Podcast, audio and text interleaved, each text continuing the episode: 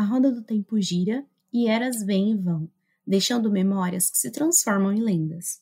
As lendas desvanecem em mitos e até o mito já está há muito esquecido quando a era que o viu nascer retorna. Em uma era, chamada por alguns de a terceira era, uma era ainda por vir, uma era há muito passada, um vento se ergueu nas montanhas da névoa. O vento não era o início. O girar da roda do tempo não tem inícios nem fins, mas era o início.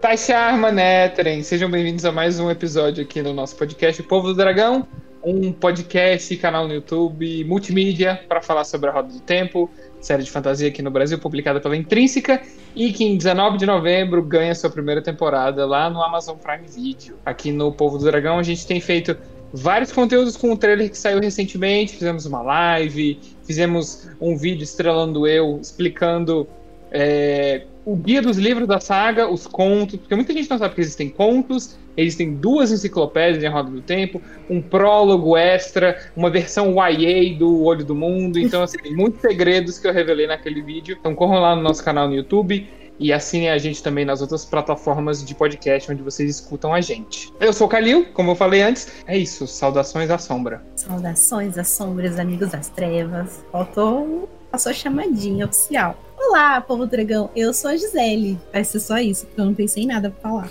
Oi, gente, eu sou o Emerson. É, um abraço aí dos Filhos da Luz para todos vocês. A gente já teve um episódio inteiro para falar dos Filhos da Luz, tá? Então agora dá uma desencanadinha. Mas quero que eles brilhem na série, quero que eles sejam piores na série do que nos livros ainda. É, eles vão brilhar, vão tacar fogo no, nos Filhos da Luz. E aí, pessoal, aqui é a Luan e sejam bem-vindos ao Povo do Dragão, né? Mais uma vez. E bora lá, gente. No episódio de hoje, então, vamos uh, abordar um pouquinho. Vai ser um episódio mais descontraído, porque nós vamos.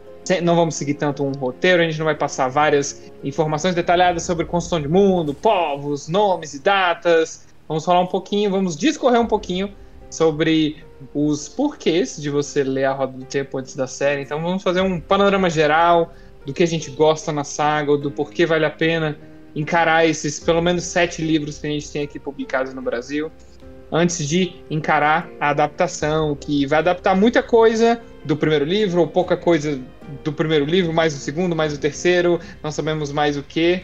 E por que, né? Vale a pena encarar uma série tão extensa com uma adaptação que promete muito. Então, Vamos ver as vantagens. Vamos falar um pouquinho sobre as vantagens de você encarar a roda do tempo é, no meio literário. É, basicamente, a gente vai ficar falando da série, sobre a série até o final do ano. Então, são três meses aí, né, cobrindo a série daqui pra frente. A gente vai, sei lá, se, se distanciar um pouquinho dos livros, né? Obviamente, a gente pode falar dos elementos do livro, fazer comparações com a série, mas a gente vai focar um pouquinho nessa parte mais visual que a gente vai ter agora, que a gente já teve um pouquinho, que a gente vai ter muito mais aqui, aqui pra frente. Então, é, por exemplo, A Roda do Tempo, tem 14 livros, né? E é uma série com um mundo muito vasto, é uma série muito rica, que conforme você tá ali acompanhando os livros, né, ela parece até real, não é à toa que a gente tá aqui há quase 20 episódios, né? Já passou de 15, a gente já pode considerar quase 20. a gente tá aqui há quase 20 episódios, a gente nem chegou ainda nos eventos principais ali, nos eventos quando a, a, série se inicia, né? Quando a gente fala de um universo que é assim, que a gente fala sobre o mundo, que ele é muito vasto, mas a gente também tem uma trama que ela é muito complexa, né? Então a gente junta esses dois e se torna um deleite acompanhar essa série, né? Então, para finalizar aí essa parte onde a gente fala mais dos livros, a gente está aqui para falar então o porquê que a gente acha que vocês devem ler os livros, né? Ou antes de começar a série, ou se você assistiu a série, está chegando aqui e está interessado nos livros, a gente vai então tentar listar um pouquinho é, do porquê que a gente acha interessante vocês conhecerem os livros, né? E uma coisa muito importante de falar, acho que logo no começo, é que a Roda do Tempo inspirou muitas é, obras que são famosas hoje, inclusive uma recente aí que teve uma adaptação, teve um final ruim, sabe aquela lá? Então, aquela Game of Thrones foi uma grande inspiração. É, Roda do Tempo foi uma grande inspiração pro George Martin escrever né, as Crônicas de Gelo e Fogo. Obviamente tem muitos elementos diferentes, né? Mas muito ali da construção de mundo, das coisas em geral, assim, de fantasia, né? Que Roda do Tempo inovou completamente.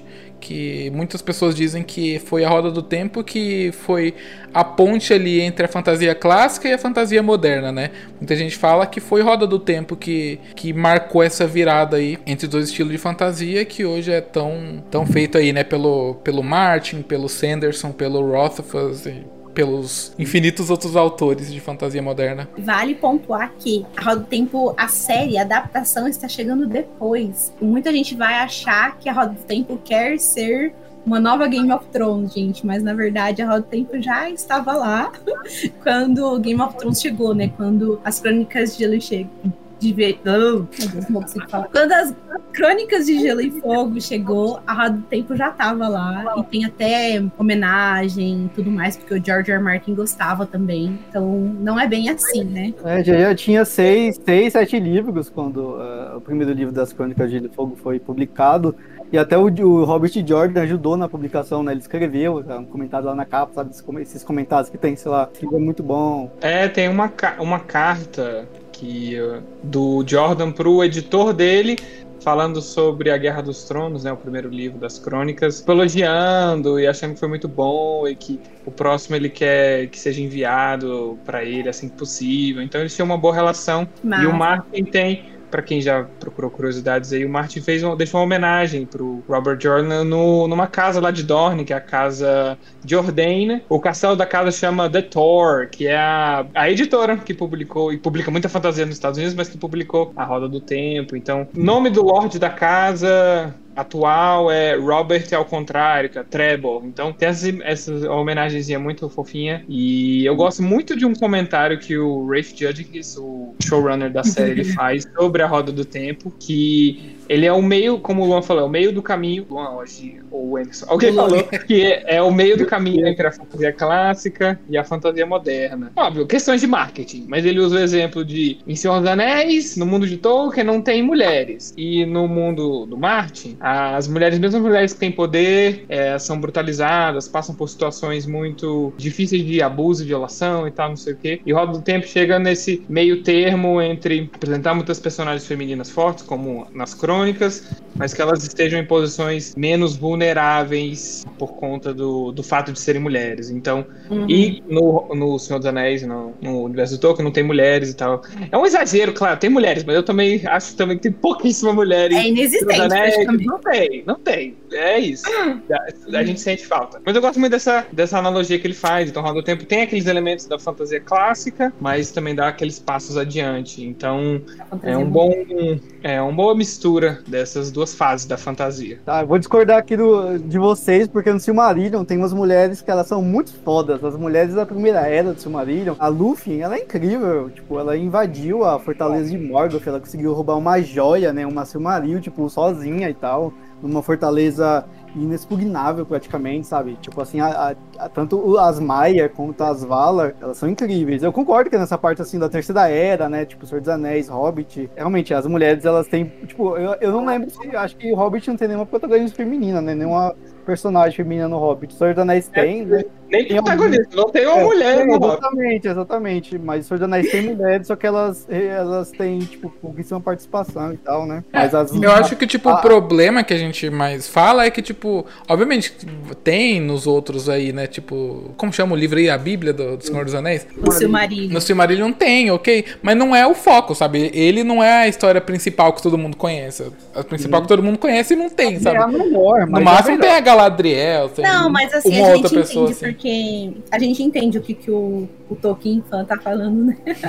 mas é que assim, Sim. você consegue destacar uma personagem que ela é interessante, nossa, ela é foda, ela pode ser até a mais foda, mas é uma personagem em quantos livros do autor, sabe? Enquanto, quando você vai comparar com os personagens masculinos, tem números que você pode né, listar. E as mulheres, geralmente, elas são só o par romântico, né? A esposa, a mãe, Então, e eu entendo também que era um período diferente, né? Mas é isso que a gente costuma, a gente precisa, né, falar sobre isso hoje em dia. A gente não pode deixar de falar essas coisas, né? Ou ela é uma é, mulher fodona no meio de um monte de homem, enquanto Sim. literalmente o é. conceito de roda do tempo é a união dos dois, né? O equilíbrio Exatamente. entre os dois. É. Sim, a gente tá exagerando, a gente sabe que os Tolkien fãs são ardentes, né? Então calma, a gente tá exagerando. Vocês estão tá bem representados aqui. A gente não tá cancelando o Tolkien, por favor, calma. Então eu, eu definiria a Roda do Tempo então, como um meio termo entre a aventura de Senhor dos Anéis e toda a politicagem que tem nas crônicas de Gelo e Fogo, sabe? E eu gosto bastante disso, que tem um pouco dos dois, não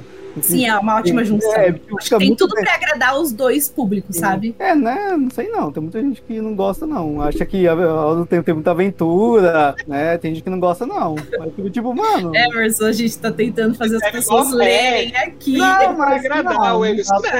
Não, tem gente que odeia. Ah, tem, gente, tem gente que não gosta. Fazer o quê, né? Acha que, sei lá, que o autor perde, perde tempo, muita coisa. Enfim, né? As críticas, as críticas. Pra iniciarmos essa discussão aí uh, um pouquinho mais aprofundada, vamos começar do início, de um início. Vamos falar um pouquinho sobre o que a gente sentiu da primeira vez que a gente leu O Olho do Mundo, qual foi a sensação, não necessariamente acontecimentos ou personagem mais marcante, mas algum tema, alguma é, algum sentimento que deixou a gente aflorado para continuar a série, uma pulguinha atrás da orelha que o autor deixou pra gente, porventura. Então, para mim, a, a, grande sentimento que eu, eu, pela primeira vez, eu conheci Roda do Tempo, eu fui direto nos audiobooks eu fiz, uma, eu fiz uma coisa meio louca, eu só ouvi o audiobook do primeiro livro, eu não acompanhei com o livro. Uh, eu lembro que a, primeira noite eu botei assim um audiobook do prólogo, eu tava no meu quarto escuro, assim, aí eu tava ouvindo, eu falei, meu Deus, o que tá acontecendo e tal. E aí depois começou a historinha lá do Rand e tá. E sinal, esse episódio não vai ter muito spoiler, vocês podem acompanhar tranquilamente. A, a, gente até indica que você mande esse episódio, sugira esse episódio para pessoas que querem. Então, ainda indecisas, se devem ou não começar a ler os livros. Então, quando começou a história do do Rand, né? Lá na fazendinha, que já vimos no trailer, que pareceu bem desconectada. Eu lembro de abrir o mapa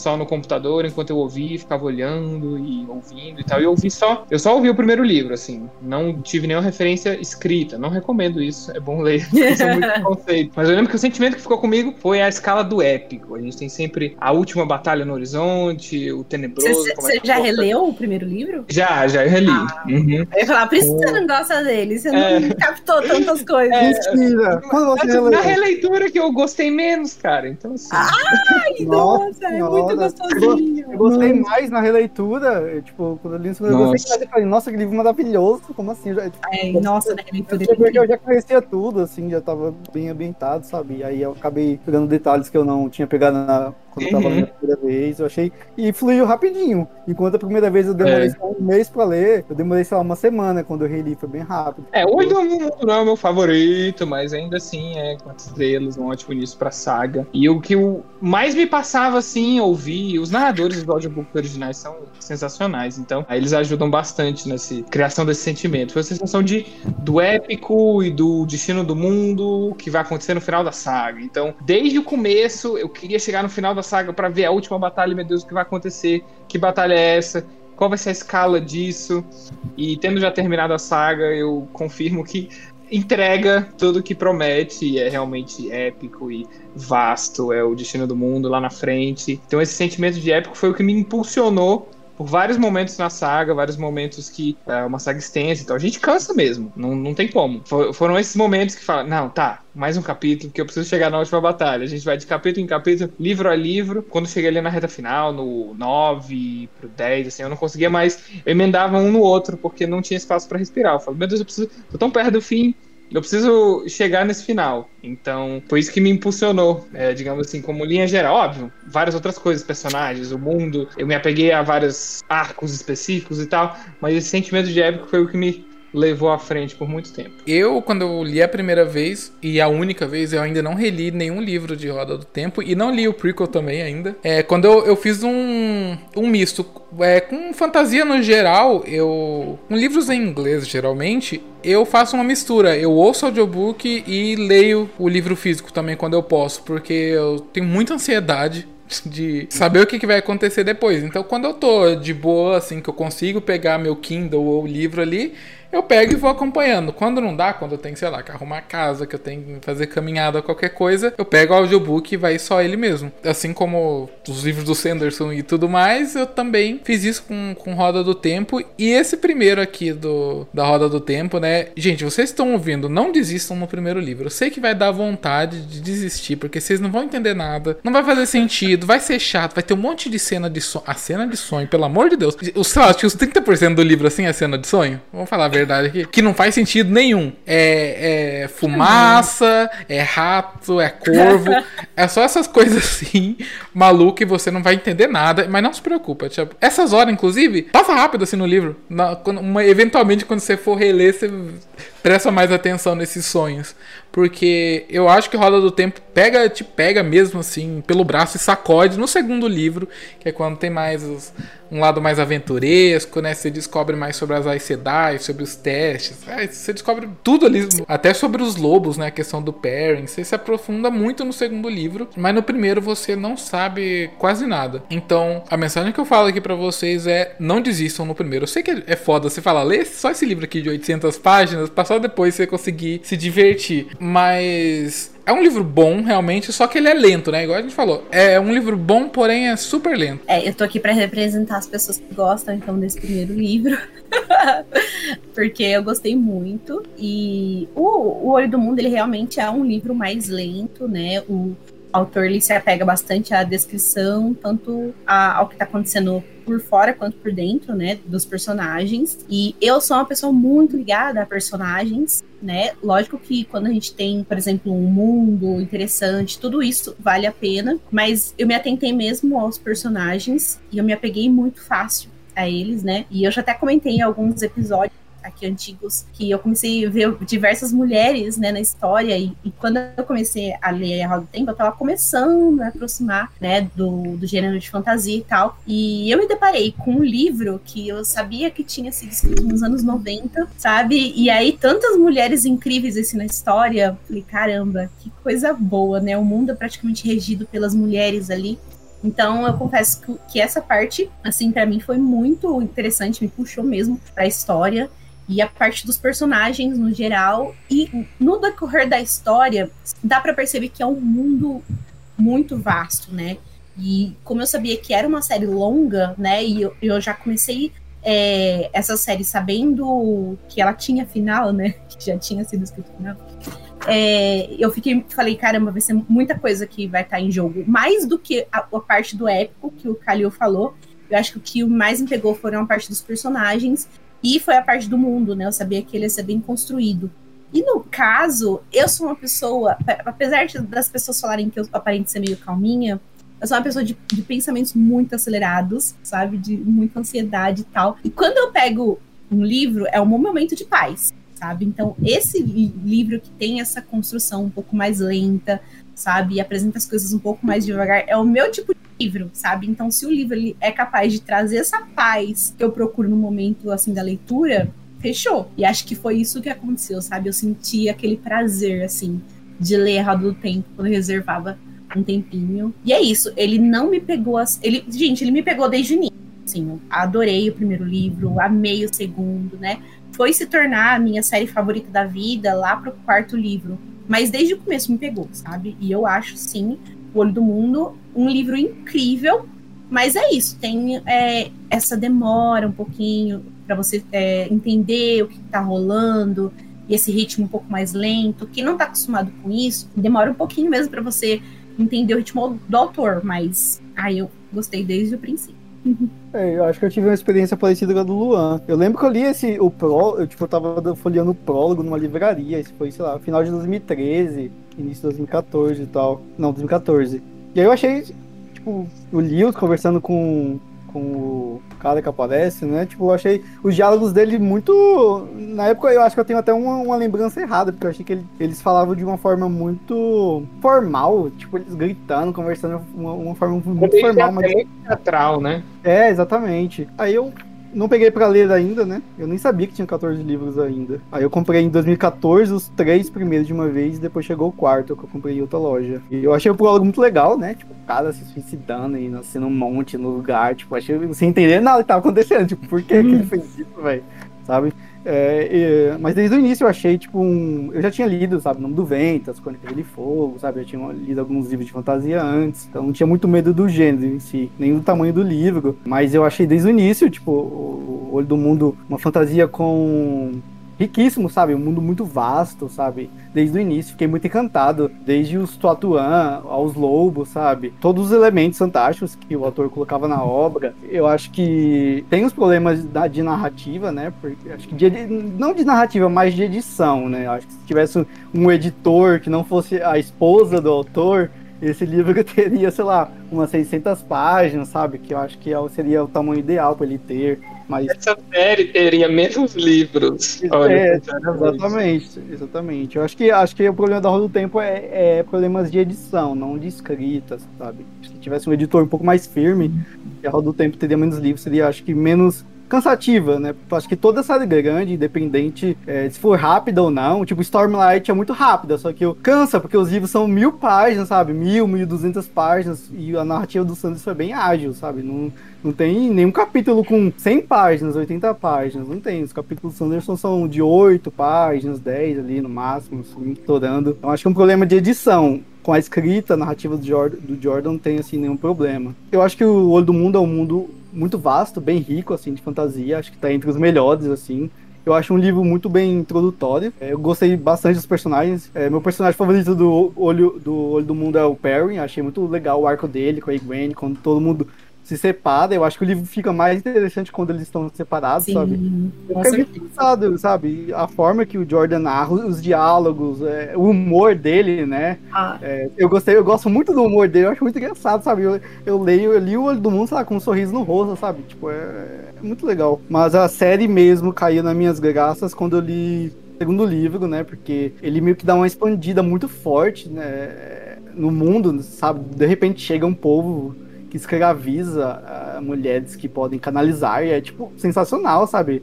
É, eu não, eu não ele esperava... mostra o multiverso aí. Sensacional, como assim? É muita coisa que ele joga na nossa cara. Exatamente. A gente acha que é um mundo de fantasia tradicional, sabe? Com os reis, não sei o quê. Só que não, só que conforme os livros vão, vão se desenvolvendo, vai, vai, ao longo dos capítulos, vai tomando proporções muito grandes. E eu lembro até, na época que eu tava lendo, eu comecei a ler em 2015, né? Final de 2015, ao do tempo. E em 2016, assim, que eu tava, sei lá, no quarto, quinto livro, eu falei pro meu amigo Marcos que a Roda do Tempo é tudo aquilo que eu procurava numa fantasia, sabe? Em questão de ser épico. Eu tava completamente apaixonado depois do segundo livro, só, só foi.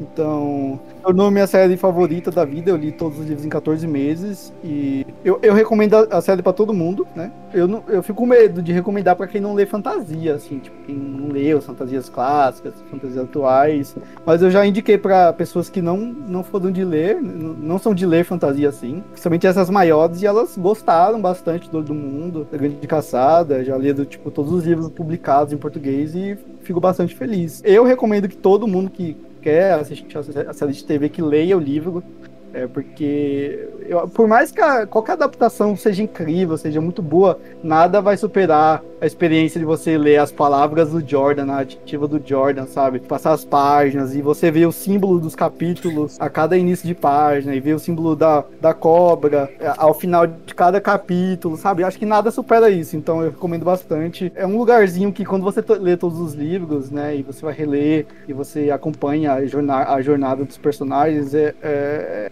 é como se você se sentir em casa, sabe? Você, ah, vou reler a Roda do Tempo, vou reler alguns trechos e você se sente em casa novamente. Então, leia a Roda do Tempo, não tenha medo, leia com calma, não precisa, tipo, meu Deus, eu sei que os livros são grandes, 800, 900, mil páginas, só que mil... É, vale a pena, sabe? Lê com calma, não precisa você ler 100 páginas por dia lê 10, lê 20, vai aos poucos que vai dar certo. E vale muito a pena porque é uma série que tá entre as grandes séries de fantasia todos os tempos. Não é à toa, sabe? É uma série de é, altíssima qualidade. E é isso. Eu levo um mês para ler cada livro, então tá tudo bem.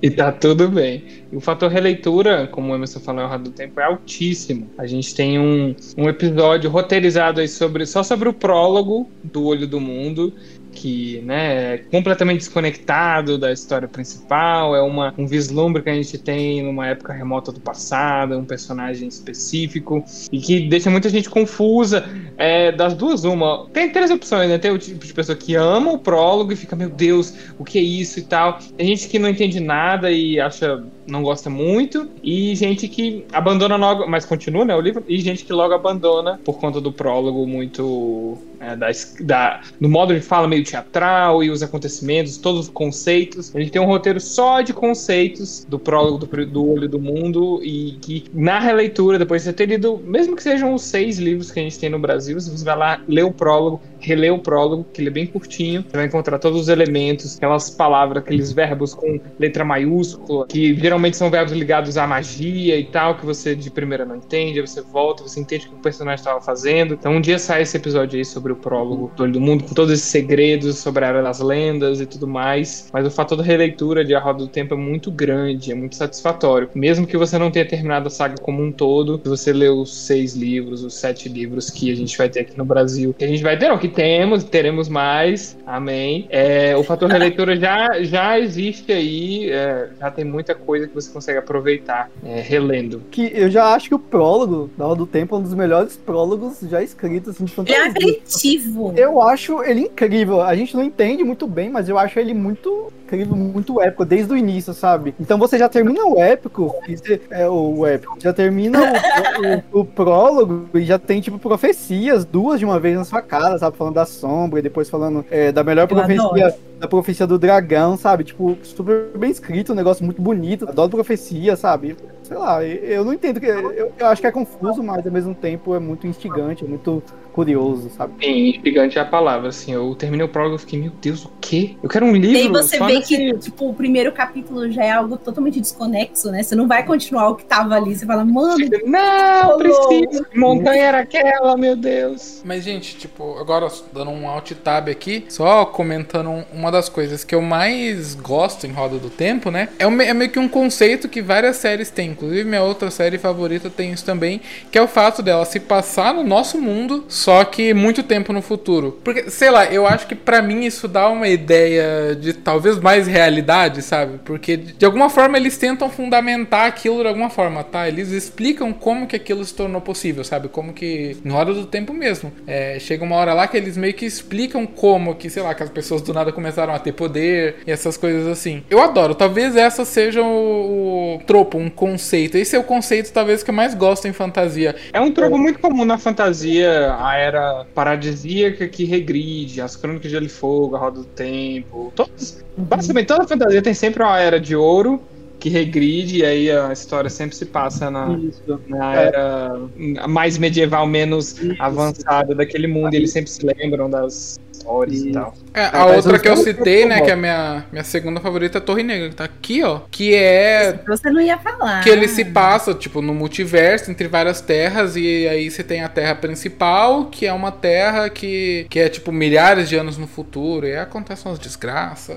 O que é massa, né, dessa, desse tropo, ou, ou disso da roda do tempo, né, que se passa no nosso futuro, né, ou quem sabe em outro, em outra dimensão nossa, né, e eu acho que é legal porque a série aparentemente vai levar isso em consideração, né? Sim. Porque a gente consegue, a partir do trailer, a gente consegue sentir essa vibe, né, meio distópica, né? Na nossa reação Sim. do trailer, a gente comentou que, tipo, a gente viu que é, algumas culturas meio que sobreviveram ao tempo pelas vestimentas, Sim. né? Que tem uma moça meio que de burca, assim, né? E várias outras e vestimentas. E o massa é que, por exemplo, na Roda do Tempo, a gente tem alguns elementos a gente tem alguma parte ali da magia, que meio que visita outras dimensões e tal, que traz essa, esse, esse elemento meio ficção científica assim para a história, né? Então acho que por isso que vai ser interessante eles mesclarem um pouquinho disso mesmo e lembrarem a gente de que ah, isso aqui é uma possível distopia do mundo de vocês, sabe? E mesclarem junto com esses outros elementos da história, que lembra de multiverso e outras dimensões e tal. É, até em Roda do Tempo mesmo, eu acho que muitas soluções para adaptação vai ser e full no negócio ficção científica, sabe? Tem muita coisa uhum. para quem já terminou a série, inclusive, aqui a gente tá falando por, porque se começar, né? Mas o motivo de você começar é saber que, tipo, há muitos elementos também de ficção científica em Roda do Tempo. A gente não vai falar o que nem porquê, mas acaba que tem muitas influências de ficção científica dentro de Roda do Tempo. Vamos falar um pouquinho então sobre uh, os elementos mágicos da história. Que eu sou, eu sou muito fã de quando uma série tem pouca magia, como As Crônicas de Fogo, que é a minha grande série, mas tá em ato. No, no meu coração tá em ato. Mas tem pouca magia, uma magia é, discreta, uma magia mais sutil. Mas eu também sou muito fã de séries que tem magia grandiosa e muito visual. E a Roda do Tempo essa série da magia visual, poderes e coisas entrelaçando, bolas de fogo e portais dimensionais e elementos, assim, é um elemento de magia muito forte na saga e a magia é explorada em diversos âmbitos diferentes, né? Seja outras realidades, seja poderzinhos que você solta com a mão, seja em modo como os personagens mais poderosos interagem com o ambiente. Então, a magia ela vai se aprofundando cada vez mais que a gente vai passando nos livros. Causa esse impacto visual e para quem gosta então de entender, apesar de muita gente classifica a Roda do Tempo como é, soft magic, que é, é um sistema de magia que não tem tantas regras, que é mais solto, o autor vai criando as regras sem necessariamente né, numa lista rígida né, das regras da magia, como por exemplo são os as magias dos mundos do Sanderson. Sanderson. Exato. Então, é, o pessoal classifica como soft, né? Que é mais ao, ao gosto do, a gosto do autor, né? Mas tem muitas regras a se conhecer e a gente já falou sobre, os nossos, sobre isso nos nossos episódios sobre a magia. A gente tem um episódio só sobre a magia, um só sobre o mundo dos sonhos. Então, para quem curte é, a magia de diferentes formas numa série, a Roda do Tempo fornece essa riqueza toda de abordagens.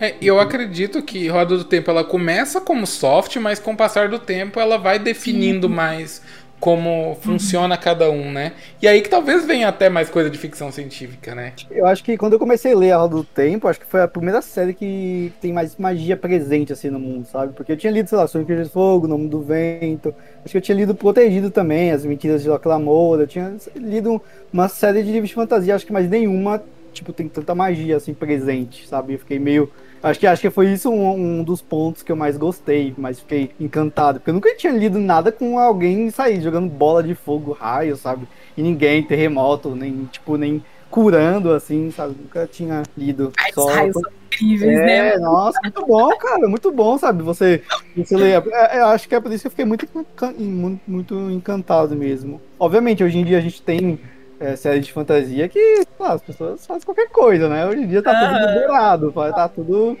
Mas tem magias inimagináveis aí. No, na magia, na fantasia clássica, é muito soft magic, né? Tolkien, os livros do Ted Williams, é bem uma magia discreta, assim, você não entende o que está acontecendo. Uhum. Hoje na contemporânea que é muito várias uhum. regras, poderes muito Sim, visuais, coisas muito criativas, tipo Sanderson, Brent Wee, loucuras. E acho que quando eu comecei a ler, eu jamais imaginava que a Roda seria adaptada, acho que por isso, sabe? Eu não conseguia imaginar uma série com tanto poder, sabe, vir à tona, porque a gente sempre imagina que vai ficar uma coisa tosca, né? Essa é uma preocupação.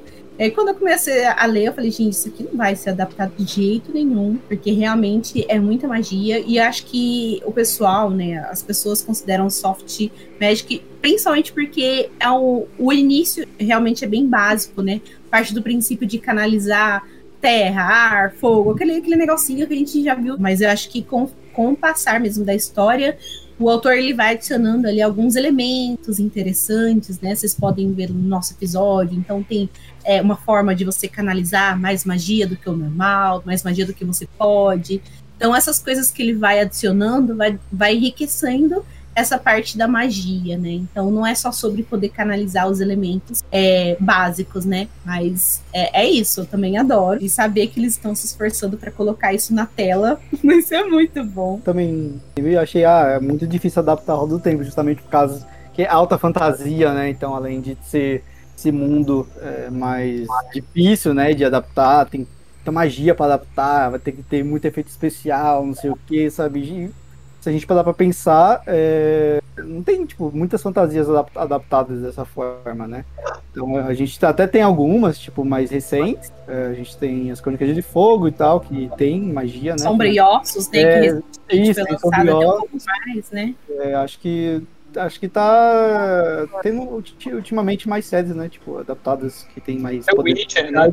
É, até porque a tecnologia vai evoluindo, né? E vai ficando mais, Sim. mais fácil, né? De fazer esse tipo de coisa. Mas é, há 20 anos atrás, há 10 anos atrás, 15, era inimaginável ter esse tipo de coisa.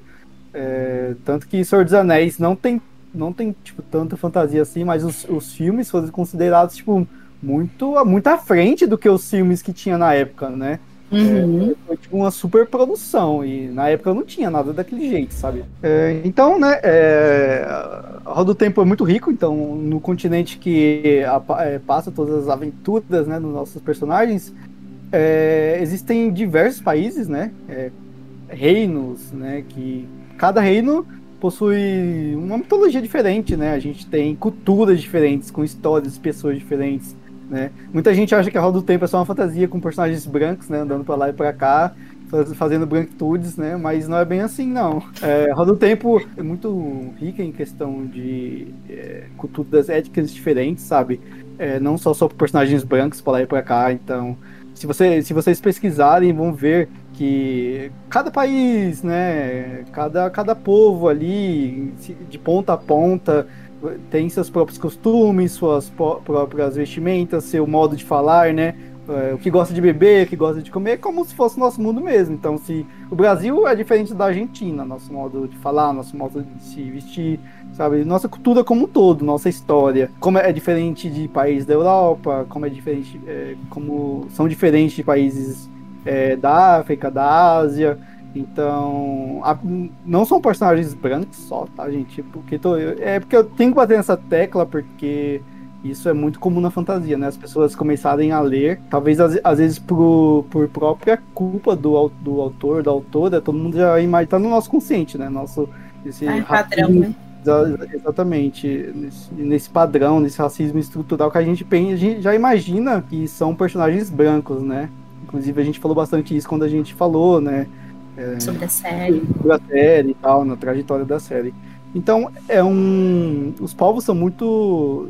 São muito ricos, Diversos. né? cultura, diversos. Se você pesquisar os povos da Roda do Tempo, você vai ver que eles se vestem de forma diferentes, eles têm cores de pele diferentes, né? Tonalidades de pele. Então tem, tem, tem Andor, pelo menos eles são representados como os brancos, né? Cabelo loiro, não sei o quê. Você vai para outro país, você vai ver que eles já são negros. É, tem países que são tem características árabes. Então o Jordan ele usou o nosso mundo, né? Atual, né? Para construir os personagens da Roda do Tempo. Então na, na série de TV, por exemplo, a gente viu personagens, as mulheres, por causa das mulheres asiáticas, né? Você tem personagens negras, tem personagens brancas. Então, esse é um dos pontos altos da série também, além da grande representatividade feminina que tem, que é uma grande mistura de povos, sabe? É, não são só personagens brancos para lá e para cá. Então, isso também é o que deixa a série mais rica e eu acho que agrada bastante gente, embora, embora tem gente, tem gente que lê e não consegue é, enxergar isso, acha que todo mundo é branco, o Lan é branco, sabe? É, até os próprios personagens de Dois Rios, todo mundo acha que eles são branquelos, cabelo preto, não sei o que. mas como a gente falou já no episódio lá da série, eles não são muito. Eles, eu imagino eles, tipo, tona- tonalidade de pele da Gisele, assim, sabe? É, Eles não, Uhum. obviamente, eles não são, não são negros, mas eles não são branquelos. Eu acho que a série acertou, acertou bastante quando ele. Quando ele colocaram a atriz que vai fazer a Gwen, a Nynaeve, o Perrin. Eles só erraram no Matt, porque o Matt é muito branquelo e meio que destoa ali dos outros personagens, sabe? Era só pro Andy destoar, É, né? exatamente, porque o Randy. Mas eu acho que talvez é justamente pra mostrar que eles são diversos ali em Dois Rios e que eles É. não são uma cidadezinha tão pequena igual a gente imagina. Porque te- é, tava vendo uma análise há um, há um pouco tempo e o pessoal fala que, tipo, inclusive no quarto livro, que tem uma batalha, eles listam que, que Dois Rios tem 300 arqueiros. Pra uma cidade, pra um vilarejo ter 300 arqueiros, precisa ter no mínimo, sei lá, umas É 5 bastante, é mil bastante. habitantes, sabe? O que não é tão pequeno assim. É, mas a gente imagina que Dois Rios tem 100 pessoas e não é bem assim, né? Exatamente. não é tão pequenininho assim. E é legal, né, que a gente já sente isso que o Emerson falou no primeiro livro. A Roda do Tempo é um road trip épico, sabe? Porque os personagens eles não param, sabe? Então o autor ele não só cria é, esses locais, essas culturas por criar, sabe? Eles viajam bastante por esses locais. E já no primeiro livro a gente tem uma uma dose disso, né? E a gente sente um pouquinho dessa cultura, né? Então, os personagens que eles eram ali do interiorzinho, eles começam a viajar e eles começam a sentir esse choque, choque de cultura, né? E, e por exemplo, uma canção que eles conheciam por um nome tal, vê que tem alguma mudança ali, e eles sentem nas roupas que as pessoas usam, na, no modo como as pessoas falam. Então, o autor realmente teve muito carinho, sabe, para criar esse universo. Então ele criou um universo diverso, tanto em etnia quanto em cultura. Então é muito legal a gente sentir isso conforme a leitura, né? E eu acho que por mais que a série se esforce, não tem como ter tudo lá, sabe? Ter tudo. Nossa, isso ficou muito estranho. Por mais que a série se esforce, não tem como ela levar tudo isso para as telas, né? Então, o, você lê os livros, você vai se aprofundar nesse universo. O modo de como os personagens falam, dependendo do lugar de onde eles vêm, é, é muito característico, até nos audiobooks, eu imagino que deve ter sido uma instrução do, do próprio autor. Eles fazem um sotaque diferente, uma, uma forma de falar diferente, que às vezes na, por exemplo, o povo de Ilian, ele tem, eles têm um. Eles usam muito do nas frases. Eles, na frase normal, assim, em inglês. É, o, como, é o, como se fosse o dialeto deles. Então, é, e os Shauntan, eles têm um jeito de falar meio arrastado, assim, e, e isso é mencionado várias vezes. Então, tem uma diversidade não linguística, porque todo mundo fala a mesma língua, que eu acho isso um pouco real, até o povo de sabe, do outro lado do mar e tal. Mas é óbvio que ele deve, o autor deve ter feito isso porque, um, ele não, não, deve, não devia se interessar por tanto assim por linguística, e dois, para facilitar a comunicação entre os personagens. Ou ele faz todo mundo bilíngue, poliglota, sei lá, ou ele tem que ter algum plot de tradução, assim, eles não se entenderam, porque não sabiam a língua um do outro. Então, uhum. ok, pra facilitar, beleza. Tem a língua antiga, 3 mil anos de história, pessoas de nações diferentes não desenvolveram línguas diferentes, mas ok, beleza, a gente releva. Mas essa, essa riqueza de dialetos, expressões, cada lugar tem seu xingamento, sua forma de falar. Gosto muito como a Siwan fala, que ela sempre faz um. Ela sempre xinga de, é, mencionando peixes e tal. Quero muito saber como vai ficar isso na série, porque o personagem dela vai ser muito expandida, que tem uma, uma atriz Mirim, e aí tem aquelas tatuagens que ela, ela apareceu com elas no trailer. Será que isso é uma coisa de lá de. Ela é de Ilian ou é de Tyr? Acho que é de Tyr, né? É. Só que na série talvez ela seja do povo do mar. Eu tô achando que ela vai ser do povo do mar. Será? Pode, pode ser legal. legal. Pode ser legal, porque a gente não tem nenhum personagem tipo, importante é. assim, na série de livros, né? Que é do povo do mar, assim. É. Se colocarem a Siwan vai ser legal. Eu acho que vão fazer isso. O massa, né, disso que o Caio falou, é que às vezes você nem precisa falar da onde que é o personagem, mas da forma como ele se porta ou a forma como ele fala, você já sabe ligar ele a, a certo local, sabe? Esse personagem é de tal local. É muito, muito legal isso. Eu acho que é, é, essa parte do vocabulário deles, eu acho que fica mais evidente em inglês. Em, em português eu acho que se perde um pouco. Eu não lembro, falar a verdade, eu não lembro muito bem de Ilian, esse dialeto de Ilian, não, não tem em português. Tipo, esse é, então, eu acho que... e tal. É, então, Deixa eu trazer é, um pouco da minha área então, vocês. Porque meu TCC foi, foi disso, inclusive. E... sempre aquelas.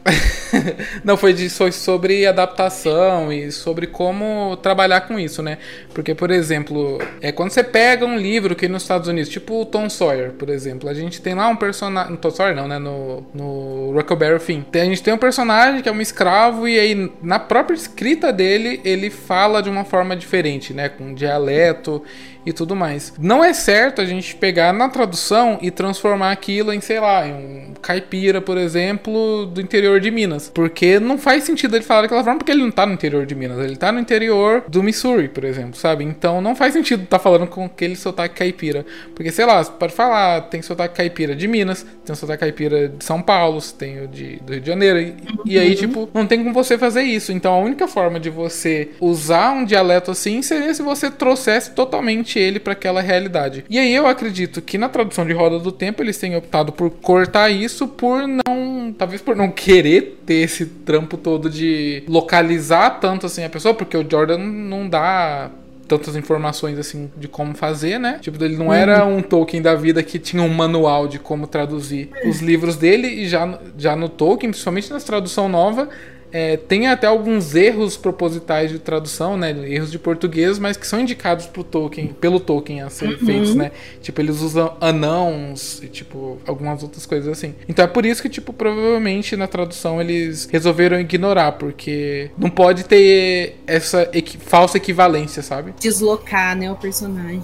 Exatamente. Ou não, porque também não é um não é um dialeto inglês o modo como os lilianenses falam. Então eles teriam que recriar uma coisa totalmente é, original original aqui em português. E aí talvez tenham tentado, tenha ficado zoado, e aí preferiram, ah, beleza. É, muitas vezes a decisão é da editora, né? De quem tá cuidando do projeto Sim. como um todo ali. Às vezes, lendo a tradução, tem essas perdas que na verdade não são tantas perdas assim, né? Mas fazer o que, né?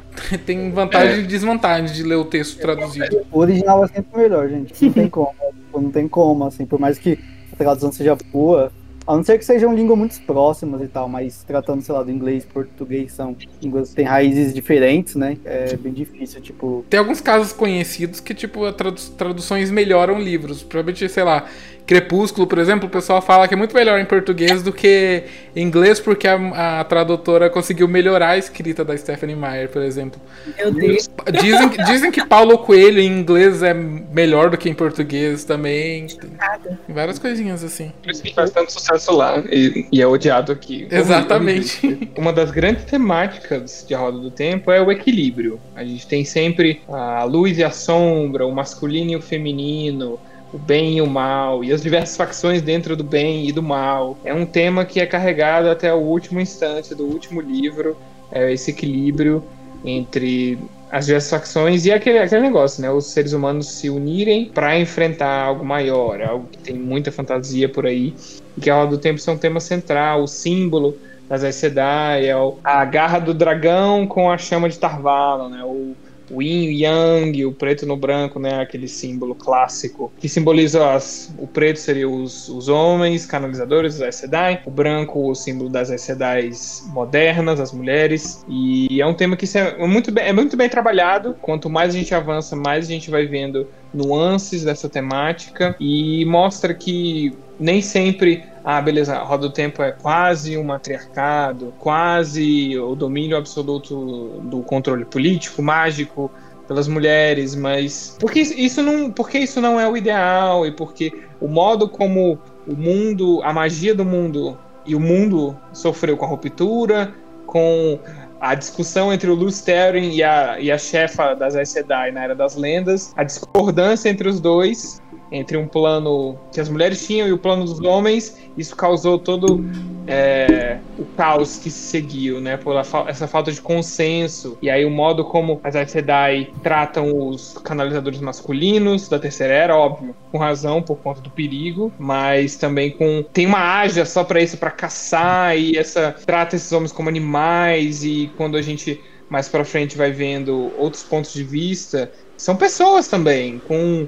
a gente vai se aprofundando nesses homens que canalizam e vai vendo a história de cada um e que nem tudo é tão simples assim. Nossa, o homem canalizador vai ficar louco, meu Deus, vamos amansar e geralmente o amansamento leva à morte. Então tem várias nuances nessa, nesse, não embate, mas nessa relação entre forças opostas entre muitas aspas, mas que na verdade são complementares. Ah, eu acho que o interessante, né, de ter um mundo quase matriarcal, né, a gente tem as problemáticas, mas também tem as coisas que a gente pode destacar que são boas, que são interessantes. É que não é um mundo tão violento, né? Acho que o Jordan ele retrata bastante isso, não é, não é nulo, né, de violência, mas não é um mundo com tanta violência. Acho que isso é o mais de positivo que a gente pode tirar. Mas é muito engraçado que durante, no decorrer da série, lógico que tem esse desequilíbrio. Na premissa da história já falo por que, que existe esse desequilíbrio, né? Porque alguns homens sofrem bastante, são caçados, né? E são às vezes mortos e tal. Mas eu acho muito interessante como em todas, todos os materiais assim que eles têm para estudo é, mostra que o ideal é o equilíbrio. E, e, eles não vão atrás do equilíbrio, sabe? Parece que do jeito que tá, tá bom. Até que as coisas começam a se afunilar e aí eles vão notar que não, né? essas, essas tramas de livros, de que é bem contra o mal, né? Luz contra as sombras, não sei o quê.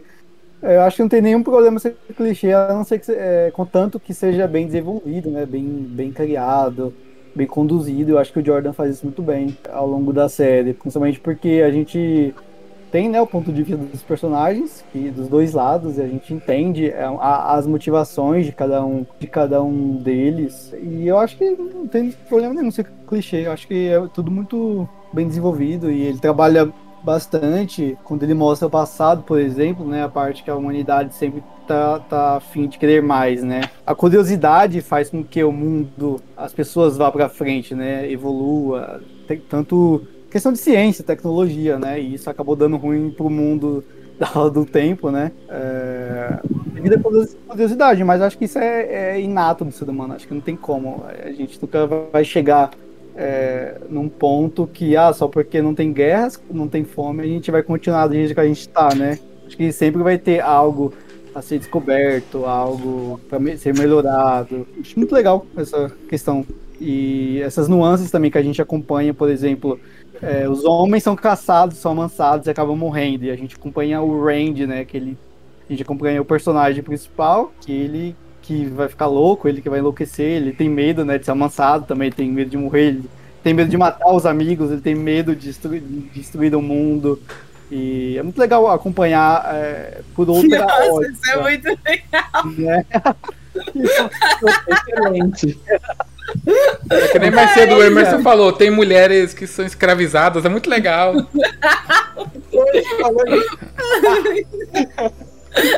e eu acho que a série vai dar uma melhorada nessa questão quando ela explorar o ponto de vista do, do Logan, né? Talvez ela explore Sim, a parte de atendendo como falso dragão e tal. E isso vai ser muito legal, porque a gente não tem muito esse ponto de vista, né? A gente tem mais pra frente algumas coisas relacionadas a ele, né? Mas acho eu que... acho que vai ser bom e ruim, porque a gente vai ver o porquê as pessoas temem, sabe? Um homem que canaliza. Uhum. E depois, mais pra frente, a gente vai sentir também o que eles sentem, sabe? Quando eles são amansados, né? Então, acho que uhum. tem esses dois. E eu acho que o mundo do Jordan, ele é interessante porque, apesar dele ser interpretado ali por o yin yang praticamente, né, que é o preto e branco, não é preto no branco, sabe? Não é, é só bem contra o mal, sabe? Ele mostra que entre o bem e o mal tem muitas camadas de cinza uhum. ali, né? Então, isso é, é, isso é muito interessante. Não vou falar que isso é muito legal. Isso é interessante de se acompanhar, né? Uhum. E acho que ele retrata muito bem isso nas páginas, e até algo que eu gostaria que a série levasse é um tom de um pouquinho de suspense, tem um tom de um pouquinho de terror, porque durante a série a gente acompanha a história sem saber de verdade quem que são os inimigos, sabe? É, a gente pode ser a pessoa que a gente conversa, pode ser a pessoa que a gente está se comunicando, né? Porque o inimigo ele não mostra, né, a face dele, pode ser qualquer pessoa. E é muito massa é, esse tom que a série tem, né? E eu queria muito que eles levassem isso para adaptação também, né? Qualquer um pode ser um amigo das trevas, qualquer um pode ser um abandonado disfarçado, sabe? Então, essas camadinhas que a história tem é muito massa, sabe? certeza pode ser uma, um ponto de mudança, né? Moraine é um amigo das trevas, tipo, sabe? Mudança na adaptação. Pra... Vai ser legal. Ai, pra adicionar uma tensão absurda. Eu topo tudo. Acho que vai ser ah. legal se tiver umas traições da hora, sabe? Ah, essa pessoa é minha amiga, de repente vem com uma faca nas suas costas. Sempre muito legal, vou gostar bastante. Isso é muito sinistro. É, então, vai ser legal é, essa ótica, assim, do, dos homens que podem canalizar, porque na verdade eles são só homens, cara, e que não querem morrer, não querem ser amansados, porque, sabe, porque a vida deles tá ok, eles têm medo, sabe? Vai ser legal acompanhar além do Randy os outros por essa perspectiva. Eles não querem morrer. Eles, se eles têm poder, por que eles não podem usar, sabe? Por que eles não podem fazer Eles também? enlouquecem é, e matam todo mundo? Por que será, né? Exatamente. Mas será que eles não podem mudar isso de alguma forma? Ele, talvez quando eles descobrem que podem canalizar, eles não pensam muito em, ah, vou enlouquecer. Talvez eles pensam, ah, o que, que eu posso fazer com o meu poder? Será que eu não sou dragão renascido? Vou juntar uns exércitos e aí vou, sei lá, Vou matar. Ah, eu, Assim, o que me incomoda um pouquinho é que, por exemplo, a gente tem 3 mil anos desde que isso aconteceu. Aí aconteceu é, ali uma ruptura, maculou o poder masculino, e agora todo homem que canaliza, ele enlouquece, ele morre, ele devasta tudo ao seu redor. Em 3 mil anos, a melhor solução foi encontrar esse homem, amansar e fadar ele a, a depressão, a ele morrer. É, é isso? Então, às vezes é isso que eu me questiono, porque fazer isso com um homem, né, amansar, que é tirar o poder dele, é a mesma coisa que fazer ele morrer, que matar ele, né, porque ele perde a vontade de viver, né. Tudo bem que eu não vou falar que é melhor do que várias pessoas morrendo na mão dele, eu não vou falar que isso é melhor, né, quem sou eu para falar isso? Mas só fico meio assim, 3 mil anos, esse é o melhor que a gente pode fazer por esses homens, sabe? Então. Eu acho é... que houve muito pouco esforço da, da, da, Torre Branca em encontrar uma outra solução. Eu fico pensando, um homem que descobre e canaliza, ele já vem com essa carga. Nossa, eu vou ser capturado, nossa, eu vou ficar louco. Com coisas de. com questões de, de doenças mentais e nossa, o único jeito é me trancar num hospício, sabe? Não tem uhum. outro tipo de tratamento. Pô, elas são mágicas, a Aja marrom, assim, não, não descobriu nada, não leu nada, não, eles não experimentam, a Aja amarela com a cura. E assim, e é um estigma muito forte que é fadado, condenado. Eles já são condenados à morte pelos próprios poderes, naturalmente, né? Porque o poder se eles não canalizam, tem febre, não sei o que, não podem morrer e tal, é a, a, loucura, se matam ou. Mas imagina, o tanto de homens que canalizam a Torre Branca não alcança todos. Em outras culturas a gente vê que os homens que canalizam ou eles são mortos, é, ou eles são capturados. A gente viu que lá em Cara como é, em Shantian é uma coisa, com o Zayel também é uma outra questão, assim, então eles. É um estigma condenados à morte, sempre. Nasceu, e aí eu penso muito nessas questões de, de doença mental, porque a série também aborda isso, com a questão de loucura e tal, dos uhum. que dos personagens canalizadores, a gente segue bem de pertinho, as tensões que eles. o medo que eles sentem e tal. Do mundo ao seu redor, que cria um estigma gigantesco em cima deles. Eu acho que as pessoas falam um pouco do Randy, né? Da questão mental dele, né? Acho que ninguém fala de depressão e tal. Eu acho que as pessoas ignoram bastante isso. Eu acho que ele tipo, tá bem a série toda, sabe? Uns momentos. Nossa, tá ótimo! É, só que além, além de. Tá piradão. Além de, enlouque...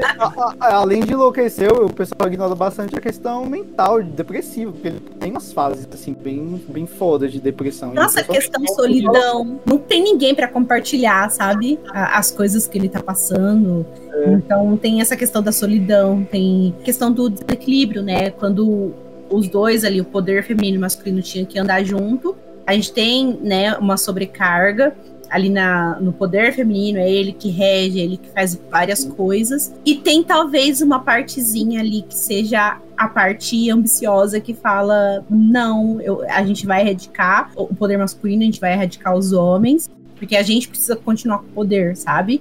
Pelo menos é isso que eu sinto de uma certa haja ali, né? A gente entende que o mundo tem toda uma regressão, tal, que tiveram que foi um período turbulento tal, mas são 3 mil anos, né, gente? Pior que quando eles são amansados, eles ainda ficam presos, né? Tipo, eles não podem sair da Torre Branca ali de Tarvalon. Tipo, é bizarro, porque, tipo, tá, já foi amansado, não posso fazer nada, porque eu não posso é, viver minha vida, sabe? Tipo, de alguma forma, né? Eles têm que continuar presos. Eu sei que na Era das Lendas, ainda durante a ruptura, muitos homens eles eram colocados nos pousos, né? Que eles conseguem tocar a fonte quando eles estão nos pousos. Só que, é. uma, é, só que uma vez que a pessoa canaliza, tanto homem quanto mulher, é muito difícil não querer tocar a fonte novamente, sabe? Então, é uhum. é uma droga, sabe? Você tem que. Aí eles duravam um pouco, ficava no pouso durante algum tempo e depois tinha que sair, sabe, para tocar o poder. Mas o poder ele é muito descrito como algo viciante, como uma é, droga mesmo, né? Quando você tá usando tudo fica mais bonito, tudo fica mais, mais nítido, é. Um LSD que te dá poderes. Muito bom. então a gente tem a Shada que usa os homens até os 21 anos, mais ou menos, e depois mata eles. Usa eles para reprodução. É, e depois mata. Aí a gente tem o Zael, que manda eles pra morte. Aí a gente tem a Zair Sedai, que amansam eles, né? Os Shantian, eles matam, assim... Matam, né? Na hora, assim, o homem que canaliza, pá, morte na certa. É. Caramba, gente, isso é o melhor mesmo. É, então, aí parece. É, a Torre Branca parece que é o jeito mais, sei lá, humanizado que eles têm. É. E vocês comentaram sobre a questão do Randy, a, o arco dele, a solidão. E a Roda do Tempo é uma é a grande, esse é, também é um tópico de vantagens, é a grande história de um escolhido. Assim, o, o Rand tem um arco de 14 livros, óbvio, outros personagens também, mas óbvio, o Rand é o protagoni grande protagonista e tem um arco que vai explora todas as questões que emergem num, num enredo de um escolhido. Então é o poder absoluto, é o governo, é a carregar o mundo nas costas. A, exato, carregar o mundo nas costas, a loucura, a sabedoria, a paz, a guerra, assim, é um, é um arco de, de escolhidos assim que é absurda a evolução do, do começo ao fim. E ele passa por tanta coisa, tanta coisa, não tem ideia, meu Deus do céu. Isso é muito profundo, assim, é a grande história de, de um escolhido. É a Roda do Tempo, é a história do Randall Thor. Mas eu acho que o, o mais legal também da Roda do Tempo, gente, é a grande história de um escolhido que não é burro e que não deixa as coisas para as outras pessoas. Porque a gente acompanha, ah, eu vou falar sério, sabe? Harry Potter, por exemplo, o cara lá que é um cagão, sabe? Sempre as pessoas fazem as coisas ah, para eles, ele é um burro. É, eu ele não é pro... Eu também gosto de Harry Potter, sabe? Mas o Harry Potter, ele é, gente, um bananão, entendeu? Sempre as pessoas fazendo as coisas para eles, é ele que sempre não entende nada. E o Randy não, ele é o cara que pega e vai atrás, entendeu? Quando ele entende o que ele que ele é e o que ele precisa fazer, e ele se coloca nesse papel, ele vai atrás e ele vai fazer, sabe? E ele não foge de briga. Teve uma grande fase, assim, de personagens meio sonsos, né? E o Randy, ele não é sonso. E eu gosto disso também. É, é realmente, quando ele aceita o que ele é, né? E, tipo, ele aceita as, as suas responsabilidades, o que ele tem que fazer, independente de algumas coisas né, que ele tem que fazer. Eu, eu gosto bastante do, do desenvolvimento dele ao longo dos livros. Acho que é, é, muito incrível, assim. Por isso que ele é meu personagem favorito ali da fantasia. Tudo que ele tem que aguentar, as coisas que ele faz, algumas coisas ele nem faz por querer, sabe? E é bom saber que ele, é, ele também não tá sozinho, né? Que tem os amigos dele ali, Sim. mesmo não querendo, a, a, sabem que ele pode contar às vezes, menos o Matt. Mas o Perry. menos o Matt. O Perry, ali, sabe? O Perry, tipo, eu gosto bastante do Perry em questão de amizade, que pra mim ele é o melhor amigo do Randy em todos os livros. Ele, ele fala que, ah, o Randy precisa de mim. Eu tô aqui, mas eu tenho que sair daqui, eu tenho que ir pra tal lugar, porque o Randy precisa de mim. Então é bastante.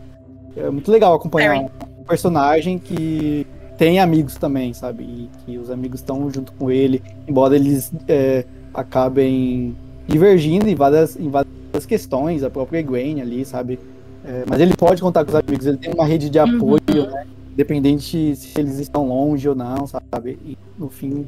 É, o massa de A Roda do Tempo é que tem. É, a gente falou uma, é uma grande história sobre um escolhido, mas o escolhido sozinho não faz nada. Também é história sobre as outras pessoas, né? E desde o, o terceiro livro, o autor também coloca muito isso, né? Que sozinho ele não é nada, ele precisa das outras pessoas. Até porque a gente está falando ali é, de uma guerra pega assim o mundo inteiro, então tem muitas outras coisas que as pessoas precisam fazer, né? As pessoas têm seus próprios arcos, né? É uma grande história sobre o escolhido, mas também não é só sobre ele, sabe? Até porque tem coisa que ele tá aprendendo ainda, sabe? Até o final ele tá aprendendo como usar os poderes e tal. Não tem como ele tá em todos os cantos ao mesmo tempo, sabe? Não tem como ele, te, sei lá, tá na Torre Branca, por exemplo, sabe? Tipo, ele odeia aquele lugar, só de, só de ouvir falar. Tipo, não tem como ele, tá, ele fazer tudo. E ele, é, ele tá se descobrindo ainda. E o bom é que, como a gente falou, todos os personagens, os grandes personagens, têm seus arcos e é bom que você pode se identificar com algum e que não às vezes nem é tão principal assim, mas ele tem o seu arco lá até o final. Você vai acompanhando, tudo é muito bem feitinho. Cada um é como se ele pegasse os personagens principais e cada um vai falar sobre uma parte do mundo. O personagem que vai mexer com sorte de Tavir, o personagem vai mexer com lobos, o personagem vai mexer com canalização, um vai mexer com cura, um vai mexer com a política da Torre Branca, um vai mexer com isso, com aquilo, em todas as esferas. Então, todos os enredos vão sendo trabalhados e a grande história do escolhido e, e seus amiguinhos e sua turminha e cada um tem seu espaço para brilhar. É, vale lembrar que tem livros que tem foco maior em alguns personagens do que em outros, né? Tipo, o Ranger não aparece quase no 3, sabe? E aí ele não aparece no 10, só tem um capítulo no 10, sabe? E... O Matt, o Perrin não aparece, não aparece no 5. 5. Então, é. tipo, vai intercalando, tem espaço pra todo mundo brilhar. Exatamente. É. No geral, uma adaptação é muito bom, porque você tá todo conhecedor daquele universo, E você vai adentrar ele na adaptação, você vai pegar as referências. Gente, não tem deleite maior do que você pegar as referências, sabe? numa adaptação. E você pegar os easter eggs, fanservice, meu Deus do céu. Quando tem um fanservice, sabe, nas adaptações, eu quero gritar. E como eu sou o tipo de pessoa, como eu sou leitora, né, eu acompanho bastante adaptação. E é isso, a, a, por mais fiel, por mais que ela capite a essência do que tá ali nos livros, né, uma adaptação nunca vai conseguir colocar tudo. E perde, vai ter perdas, vai ter coisas que a gente vai achar corrido, ah, isso aqui não desenvolveu bem. Você quer ver aquele negócio desenvolvido bem? Vai ler os livros, então, que você vai ter aqui, né? Você tem 14 quase, acho que mais de 14 mil páginas, né? Aí de desenvolvimento. E acho que é isso, sabe? Tá, é o momento que você para ali para apreciar aquela história, para ter, para sentir aquela história de verdade. E depois a adaptação são os refrescos. Eu acho que faz tempo que eu não assisto, tipo, uma adaptação de uma obra que eu li, assim, sabe? Que eu conheço bastante. Eu não lembro qual foi a última, não, pra falar a verdade. Escala do tempo Harry Potter. Mas Harry Potter primeiro eu assisti tudo, depois eu li, entendeu? Então, nem, não, acho que não conta. Então eu não consigo lembrar de uma, algo que eu li, conheço bastante, e veio a série, eu ficava vendo assim, meu Deus, personagens, o mundo. Acho que a Roda do Tempo acho que vai ser a única dos últimos anos. O meu foi só desgraça porque foi Torre Negra. Se bem que, se bem que Stephen King tem toda hora, né? Sei lá, tem It, você tem. Toda ah, hora é. você tem coisa do It, King. É, It, It. Eu tô falando de mais fantasia, assim, tipo. Ai, Sombriossos foi muito bom de. Foi muito gostosinho de aproveitar. Teve His Dark Materials, que. Eu, é, His Dark Materials, meu Deus. Só que eu, eu, tipo, eu, eu não, não, manjo muito do universo. Algumas coisas eu até esqueci, principalmente o terceiro livro, que eu achei muito chato. Eu não, não lembro direito do terceiro livro, só de um. Nossa, The Witcher um também foi muito massa. É, The, The Witcher, Witcher, é verdade. Eu, eu assisti Nossa, The Witcher eu achei muito ruim, meu Deus, aquele dragão. Ah, eu amei. Eu gostei muito. Eu assisti Gente, aquele dragão foi muito fedido, pelo amor de Deus.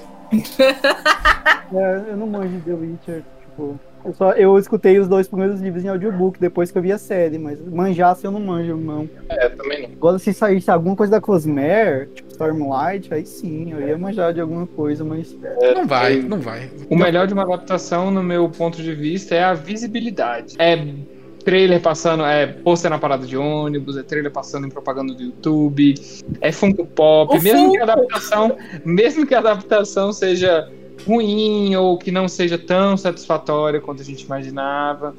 É, essa visibilidade causa um burburinho, ainda mais uma produção da, do nível de Roda do Tempo que a gente já tem pelo todo o investimento, nomes de diretor, nomes de atores, nomes de produtores, é, de pessoas envolvidas, né? Aí foi revelado recentemente o responsável pela trilha sonora, que é um grande nome, que fez a trilha sonora de Dark Heroes e tal, Sim. e tem um grande currículo. Então é essa visibilidade e com esse nível de investimento, tudo pode crescer. Né, vai crescer, a gente vai conseguir pelo menos mais o, o, oitavo livro, acho que a gente consegue ver aqui no Brasil, o oitavo, nono, a gente espera.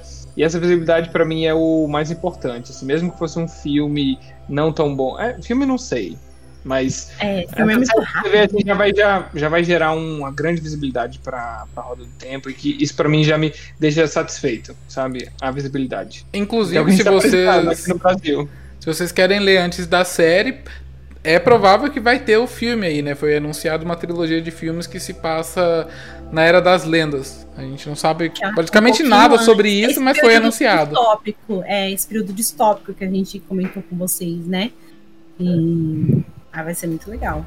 Então, pessoal, nesse episódio é, viajamos aí sobre algumas, sobre várias vantagens, demos nossa opinião sincerona sobre a Roda do Tempo, não ficamos aqui só tecendo elogios, a gente falou que tocou a gente no nível muito pessoal e acho que vocês puderam sentir o nosso apreço e o valor que essa saga tem na nossa trajetória aí como leitores, né, como amigos também que a gente conheceu por causa dessa série, é, iniciamos esse projetinho então, muito legal ter compartilhado isso com vocês. Tá rolando também, se vocês já viram o vídeo que saiu no nosso canal, tá rolando também um sorteio que a gente está fazendo em parceria com a Intrínseca, da, do novo exemplar, do novo, da nova tiragem de Olho do Mundo, que vem sobre a capa, colarzinho, né? Antes eu desenhei da sobrecapa, mas agora eu quero muito essa sobrecapa. Eu também. Um colarzinho.